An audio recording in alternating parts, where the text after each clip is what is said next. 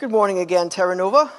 For those of you who don't know me, my name is Dennis Gardner. I, um, I currently work for Terra Nova as the operations director, but I am fortunate to be able to serve the church body in a handful of other ways as well. Today is our uh, next episode in Terra Nova's journey through the book of Hebrews. And as I was thinking about this, I, I realized how much I've, I've always liked how our church's willingness was, we had a willingness to jump into the deep end when it comes to our sermon series. And, and you know, we've tackled some challenging books, and I've, I've been around Terra Nova for a while, so I, I just did a little bit of research about this. To date, we have gone through these books Ruth, that too. We've gone through Ruth, Proverbs, Ecclesiastes, 11 out of the 12 minor prophets, Matthew, Luke, John, Acts, Romans, Ephesians, James, 1 Peter, 2 Peter, 1 Timothy, and 1 Corinthians. Terra Nova has hit all of those books. Um, and all of that's online too, if you ever want to go back and revisit those sermons or hear them for the first time. And even our intermittent topical series that we tackle are far from fluff. In the past, we've done the Apostles' Creed, We've done the five solas of the Reformation. We've done the names of God. We've done the attributes of God. We did the seven deadly sins. How many people here were for the seven deadly sins? Yeah, man, that one was something, you remember? That was a life changing series. So, yes, when, when Rachel and I found out that Hebrews was on deck, we were pretty psyched. But then I didn't quite anticipate the slight intimidation that came when I saw my name on a preaching schedule. Uh, because this book is no joke, right? It is life changingly deep when it's dissected well. And it's important then to intermittently um, be reminded of the big picture of Hebrews, especially when it plays into a specific passage like it does today. So I would love to do a quick Reader's Digest recap or an overview of the book of Hebrews for context here. The author, I don't know if this has been mentioned yet or not, but the author is unknown. But if we look at the letter itself, it's very obvious that he was an, he was an intellectual Hebrew Christian who was well versed in the Old Testament and the Hebrew scriptures. And even the Apostle Paul has been largely counted out as the author of this book, but it's, it's still a possibility according to some. Other prominent candidates for the writer of Hebrews has been Barnabas or Apollos or Aquila and Priscilla. But even these three were all likely read all of Paul's letters, um, so they were in that sphere. But whoever it was, the writer of Hebrews is writing to a particular audience, and that audience is Jewish people who have been converted to Christianity but are now kind of becoming increasingly unsure about some of the truths of the good news of Jesus, which for them was very new and it was shocking and controversial. It was, it was even scandalous because thousands of years they had of trusted dependence on the sacrificial and the rabbinic systems that shaped their identity and shaped their whole culture.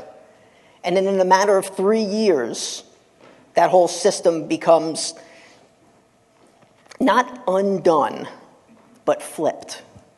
And not like flipped upside down, but flipped right side up Right? The Jesus event exposes and fulfills every ancient promise that was made by Moses and was made by the prophets.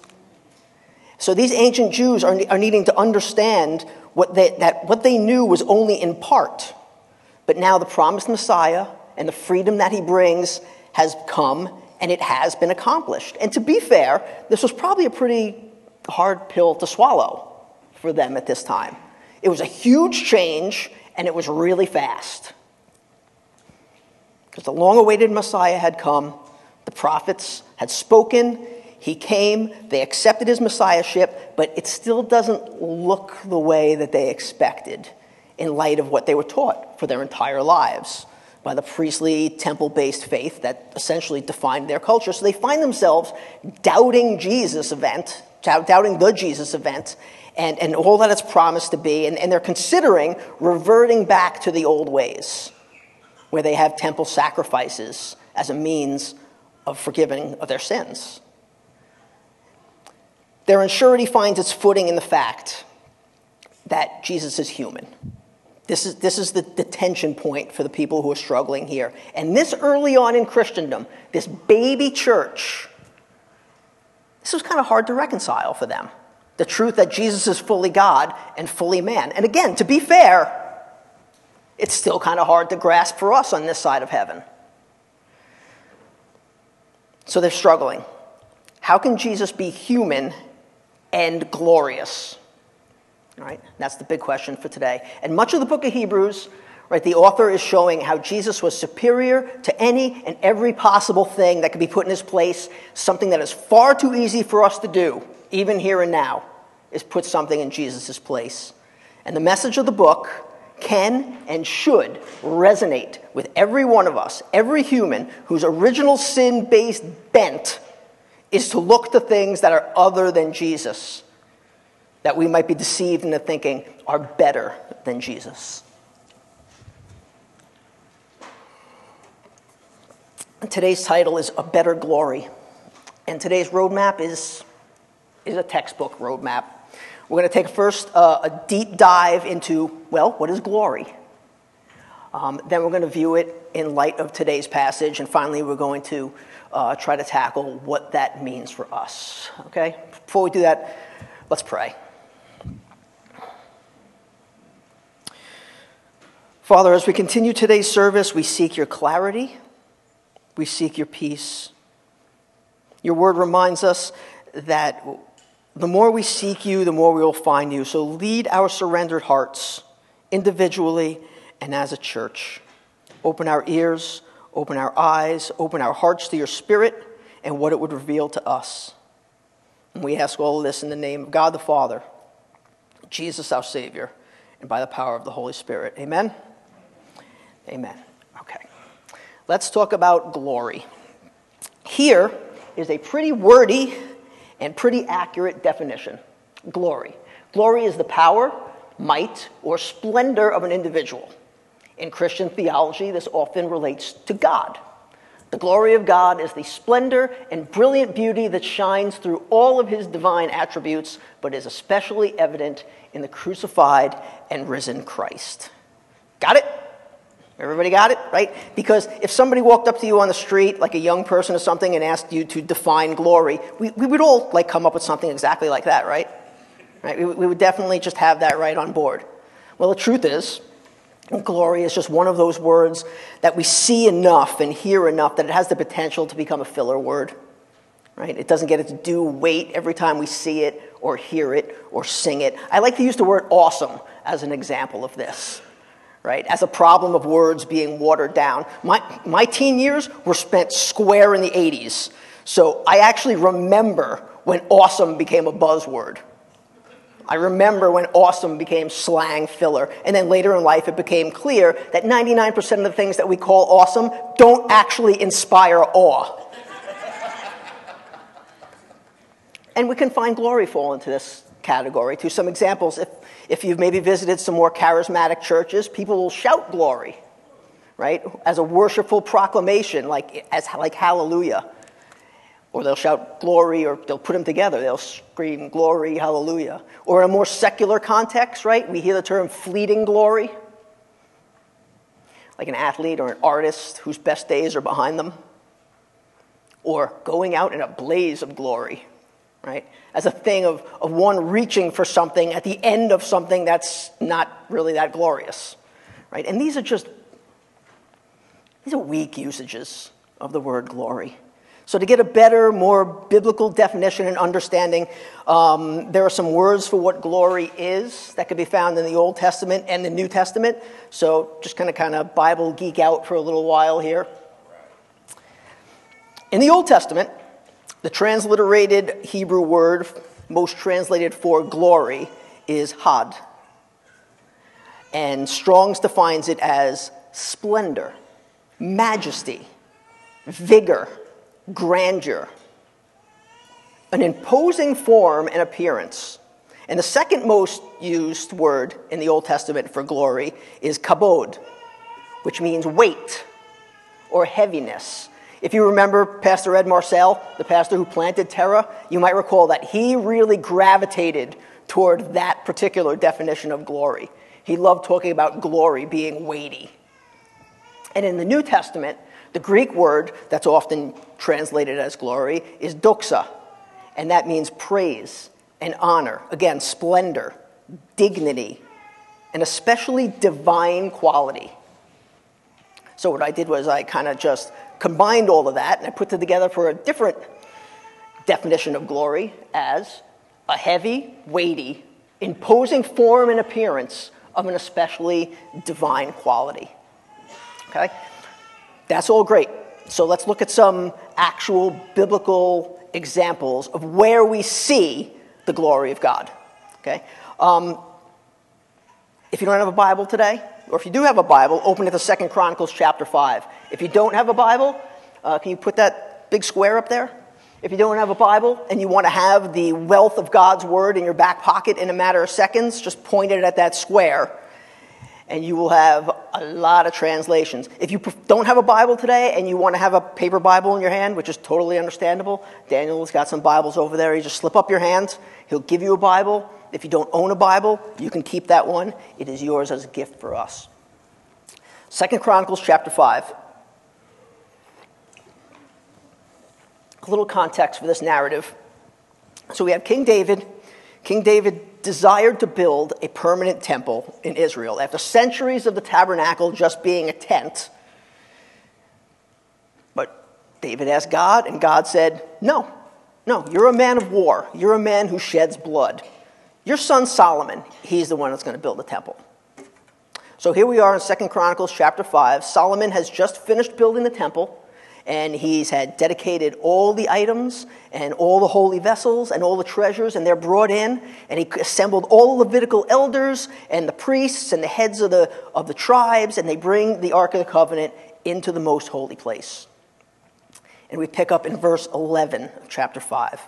It says, And when the priests came out of the holy place, for the priests who were present had consecrated themselves without regard to their divisions, and all the Levitical singers, Asaph, Heman, Jeduthun, their sons and kinsmen, arrayed in fine linen with cymbals and harps and lyres, stood east of the altar with 120 priests who were trumpeters. And it was the duty of the trumpeters and singers to make themselves heard in unison, in praise and thanksgiving to the Lord. And when the song was raised with trumpets and cymbals and other instruments, in praise to the Lord, for he is good for his steadfast love endures forever. The house, the house of the Lord, was filled with a cloud, so that the priests could not stand to minister because of the cloud, for the glory of the Lord filled the house of God. So they had brought their priestly and liturgical A game, and they couldn't even stand to minister as the way they were. They were knocked over by the glory of the Lord. And if you are picturing the climactic ending of Raiders of the Lost Ark, it, it might have happened like that, minus the melting Nazis. Knocked over by the glory of the Lord. Or let's pop over to Isaiah chapter 6, if you could turn there. If we look at the first few verses of Isaiah chapter 6, this is where the glory of God doesn't have a physical imposing effect, but it overwhelms the heart of humanity. Okay? This is when Isaiah has a vision and he's confronted with the glory of the Lord. Isaiah says this In the year the king Uzziah died, I saw the Lord sitting upon a throne, high and lifted up, and the train of his robe filled the temple. Above him stood the seraphim. Each had six wings. With two it covered its face, with two it covered its feet, and with two it flew. And one called to another and said, Holy, holy, holy is the Lord of hosts. The whole earth is full of his glory. And the foundations of the thresholds shook. And at the voice of him who called, and the house was filled with smoke. Again, we see smoke. And he said, Woe is me, for I am lost. For I am a man of unclean lips, and I dwell in the midst of a people of unclean lips. For my eyes have seen the King, the Lord of hosts. Then one of the seraphim flew to me, having in his hand a burning coal that he had taken with tongs from the altar and he touched my mouth and he said, Behold, this has touched your lips. Your guilt is taken away, your sin atoned for. when confronted with God's purity and God's holiness, Isaiah doesn't get knocked over like the Levite priests did, or at least it's not written that he did, but he says, Woe was me. And he becomes completely undone, completely unraveled when confronted with God's glory. And this is not some minor conviction. He's not like, oh, hey, there's the glory of God. You know, I should read my Bible more. You know, oh, look, there's the face of the Lord and all of his holiness. Yeah, I'm not praying enough. No, no. Everything about Isaiah, everything about him, when confronted with perfect holiness, just doesn't sync up at all. And he says, Woe was me. I'm completely undone. But within the glory of God, Isaiah finds the mercy of God and he finds the grace of God which is one of God's overarching attributes. And God sends an angel with a coal to cleanse Isaiah and prepare him to be sent out and serve him. And that interaction between the two angels holy, holy, holy is the Lord of hosts. The whole earth is filled with his holiness? No. The whole earth is filled with his glory. So we got a picture? We got a picture of Old Testament glory and how imposing and amazing and powerful it could be. One more quick aside before we jump into the passage. I want to talk about angels. Why angels? Okay. Um, the Better Than Angels sermon was two weeks ago, and it was preached by Pastor Daniel Williams when we visited Terra Nova in Saratoga, which, by the way, was a treat, right? It really was. Um, I'm guessing a bunch of us didn't or couldn't make it up north, so um, possibly not have heard that sermon. Uh, so I'd like to just quick recap Pastor Daniel and touch on angels. Angels, as, as a lot of us know, right, are, are beings that God speaks through. They're seen as intermediaries. Uh, in Scripture, they have various different roles. They're messengers, which is what angel means. Right? They're helpers, they're guides, they're deliverers, they carry out judgment. And if you look at Matthew 18:10, they are privileged to see the face of God. These are creatures who are, dare I say it, awesome. Right? People who encounter them are prone to do one of two things either bow down and worship to them or completely be frozen with fear. And if we go back to Isaiah's vision, right? With the seraphim there and God. And if your focus is on how awesome the angels are in that picture, you're completely missing the point. So, the audience of this letter, the letter of Hebrews, are in a place where they're, they're seemingly honoring and revering angels. And Pastor Daniel made a point to say they're probably not worshiping angels, not flat out worshiping them. Otherwise, the person who's writing this book very likely would have just called them out on this but they're putting angels on a pedestal because uh, the Jewish idea of glory, the ancient Jewish idea of glory, was tied to angels, and they considered humans to be inferior to angels. And therefore, they wondered how Christ can be superior to angels when, in fact, he was a man. So the writer of Hebrews has to walk through these attributes of Jesus and show and prove how great and glorious he is. And he does this to the Hebrews by referencing the Hebrew scriptures, by referencing the Old Testament. Jesus is superior to the angels because of the unique relationship that he has to God the Father. Jesus is the Son. Again, the, again, I'm saying it again. The recipients of these letters were becoming far too comfortable being impressed by things other than Jesus. The problem that Jesus was human, how can he be human and glorious? So we're going to jump into the passage. We'll deep dive here into the passage proper. Last week, we covered verses 1 through 4 of chapter 2, um, and going to be summarized like this. The writer says, Look, this has all been confirmed, all right? The gospel is true. Don't drift away. You know, a warning of drift, don't do that. And then in verse 5, the writer shifts. what he does is interesting. He shifts the focus to humans, who we are, and what we're made to do. Which is interesting because when we think about ourselves, we have a tendency to shoot too high or shoot too low, right? right? To shoot too low is to say, well, there's just nothing special about us. We're no better or worse than plants or animals, and we're just insignificant in the universe. All we are is dust in the wind.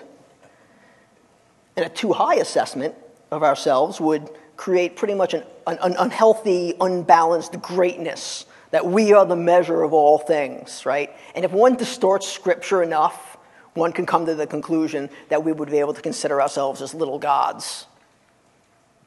The writer puts the kibosh on both of these things. Yes, we humans have a level of honor and a level of dignity, but it's only because we're made in the image of God. But at the same time, we're not God. We are faulty by our own doing and in need of redemption. So, first, in verse 5, it says, For it was not to angels that God subjected the world to come. In other words, humans are greater than angels and will one day rule the future world.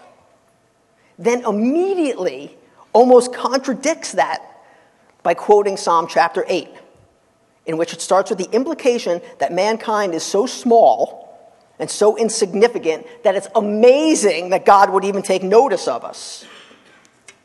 What is man that you are mindful of him, or the Son of Man that you care for him? And that sentence can easily bring us back to the whole how we see ourselves, right? How we make assessments of ourselves. If you read that, what is man that you are mindful? Is your first instinct the humility of it? Like, ugh, what am I that you are mindful of me? I'm the worst. Or is your first instinct the glory of it? Yes, God is mindful of me. Well, again, it's both and it's neither. A paradox of man's physical insignificance contrasted with his spiritual importance. Now, one more little aside. Let me pause for a piece of clarification here. Most of the scholars and commentators that, that I read in preparation will agree that the apostle who's writing Hebrews is not using Psalm 8 in this context messianically. In other words, he's not directly, it's not directly being implied or stated that Psalm 8 is specifically talking about Jesus in a prophetic way. Because when we read that, we see the title Son of Man, and our hindsight immediately thinks of Jesus. But Son of Man is part of a Hebrew parallelism. And it's essentially Son of Man means man, or mankind, or humanity. Uh, we can see that in Ezekiel, where Ezekiel is called Son of Man like 80 times. But it's being used here to talk to us about us as it was intended for David's original hearers, that God made us for special purposes. Two in this space. First, in verse 7, is that we are to reflect God's glory. Right? It says, You have crowned him. That is, you have crowned humanity, mankind, us, you and me, with glory and honor. And this goes right back to the garden, right? Genesis chapter 1, verse 26, where it's stated that humans are made in God's image. No, that does not make us little gods. This means that we are meant to be and do something that no other part of creation is meant to do. We are to be little reflections of Him. We move on to verse 8. Second, we are also designed to rule God's world. Right? It describes God putting everything in subjection under his feet, under man's feet. God made human beings to be guardians and protectors and rulers of his world. He intended it that way for his glory and for our blessing. Not angels, even though we tend to think of angels as more glorious than us at the moment. 1 Corinthians, 1 Corinthians 6 and 3 asks, Do you not know that you're to judge angels? But we need to recognize here, within this context, with extreme, with extreme humility, this distinctive glory and dignity that humans have. And the writer's making these points about humans, seemingly to show that just being a human isn't such a lowly state, that Jesus being human for a time doesn't discount his gloriousness. Then verse 8 jumps to the other side. It reminds us of our present state. We were created to be greater than the angels, but our sinful state which is for a little while currently lower than the angels, the psalm quotation ends in verse 8 by saying, putting everything in subjection under his feet, right? Or uh, I'll say it in the New Living Translation, the very end of the psalm quotation. You, God, gave them, humans, authority over all things, is what it says. Then the writer just brings us right back to our current reality. So, no longer quoting the psalm, the writer picks up and he says, Now, in putting everything in subjection to him, humanity, he, God, left nothing outside of his, man's control. And then, boom, right back down. At present, we do not yet see everything in subjection to him. Again, I'll, I'll, go back to the New Living Translation and read it this way. Now, when it says all things, it means nothing is left out in terms of what we're to rule.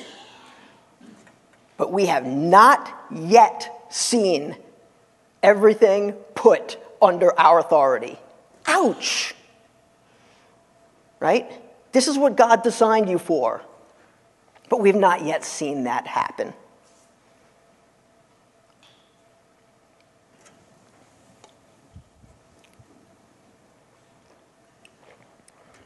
I gotta hydrate before this becomes heavy.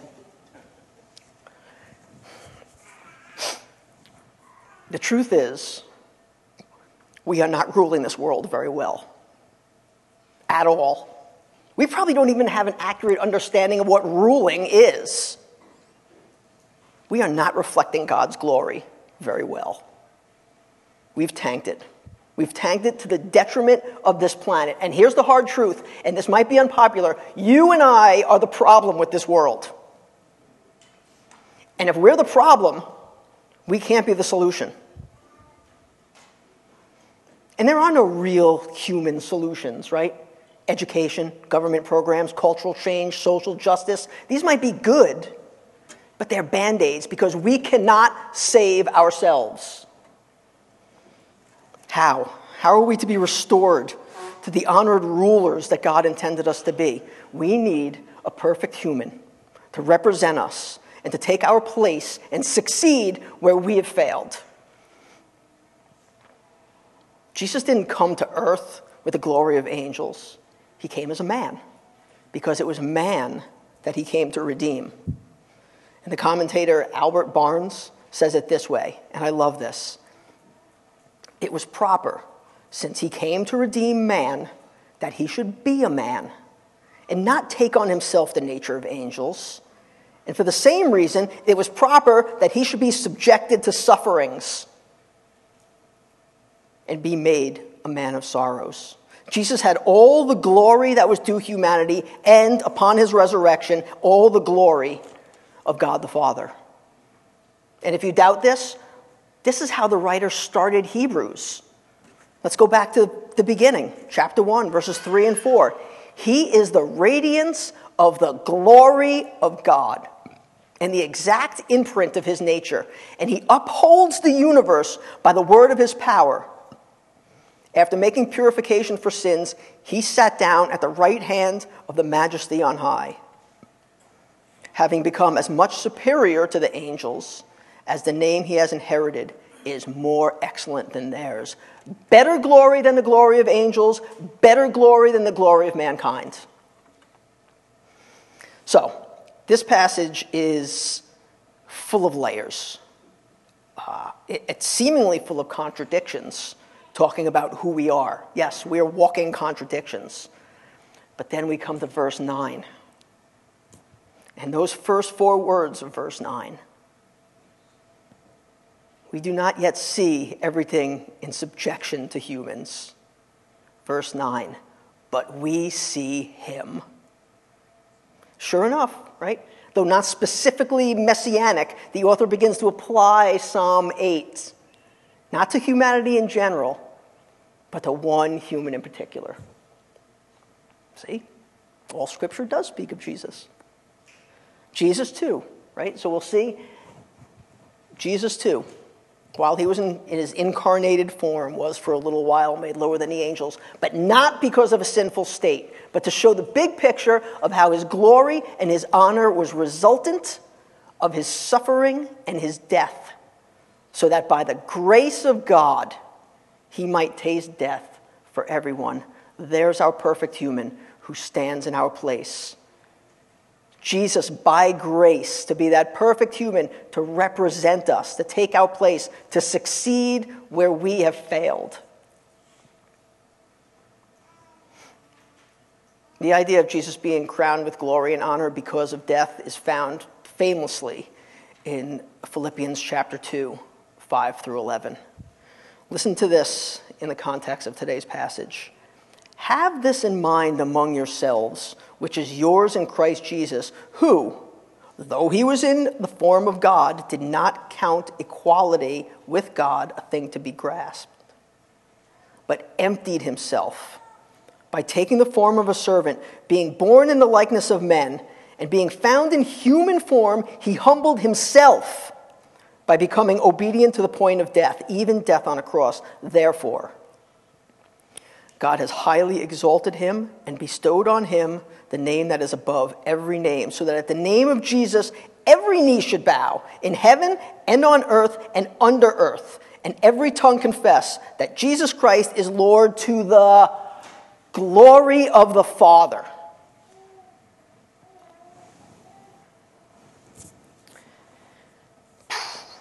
Easy to say, but here we go. How do we do this? How do we do this? How do we see him? Right? We hit verse 9 that says, But we see him. How do we do that? How do we let him be the representation, the perfect human, to represent us in this time and place where we have failed to reflect his glory and we have failed to rule this world? First, we need to recognize our fallen state. We need to recognize our disconnect from God to acknowledge that we should actually be feeling more like Isaiah in front of the glory of God than we necessarily feel in the here and now. We need to recognize that just like the original readers of the book of Hebrews, we have this nonsensical propensity toward walking away from Jesus. And I say that to everyone. If you are a lifelong Christian here, you can amen that. If you are a new Christian, you could relate to that. And if you're here and you're in a place where you just don't know, I don't think any of us can argue about our ridiculous propensity of putting things in place of Jesus. And again, like the original readers, our preconceived ideas, our cultural influences can make us, to any sort of degree, doubt that we need a Savior. We need to be on our guard. We need to be on our guard from the manipulation and the resulting danger of not knowing who Jesus is, which is far too easy to let ourselves become impressed by other things. We need to recognize his gloriousness, we need to draw close to him, and we need to be unsatisfied with substitute glory that comes from the world. And to accept that is the blood of Christ that restores us to God's intended purpose for human lives. Right? John 3:16. Acts 16:30 show that yes, it's that simple. Believe on the Lord Jesus Christ and you will be saved. And he will be that representative for you. And immerse yourself in the word of God where he is most readily and confidently found. I'm going to say that again. Immerse ourselves in the Word of God where Jesus is most readily and confidently found. In the intro, I, I, mentioned that much of the book of Hebrews is the author showing us that Jesus is superior to any and every possible thing that can be put in his place, which is something that's far too easy for us to do. And at this message, of the book of Hebrews can and should continue to resonate with us. Us, who are prone so prone to be deceived into thinking that anything is better than Jesus. I'm going to invite the band back up. We're early on in Hebrews, right? We're not even done with chapter 2 yet. There's a lot yet to be covered. And as you've probably already heard as we've started this series, and you'll surely be hearing it more,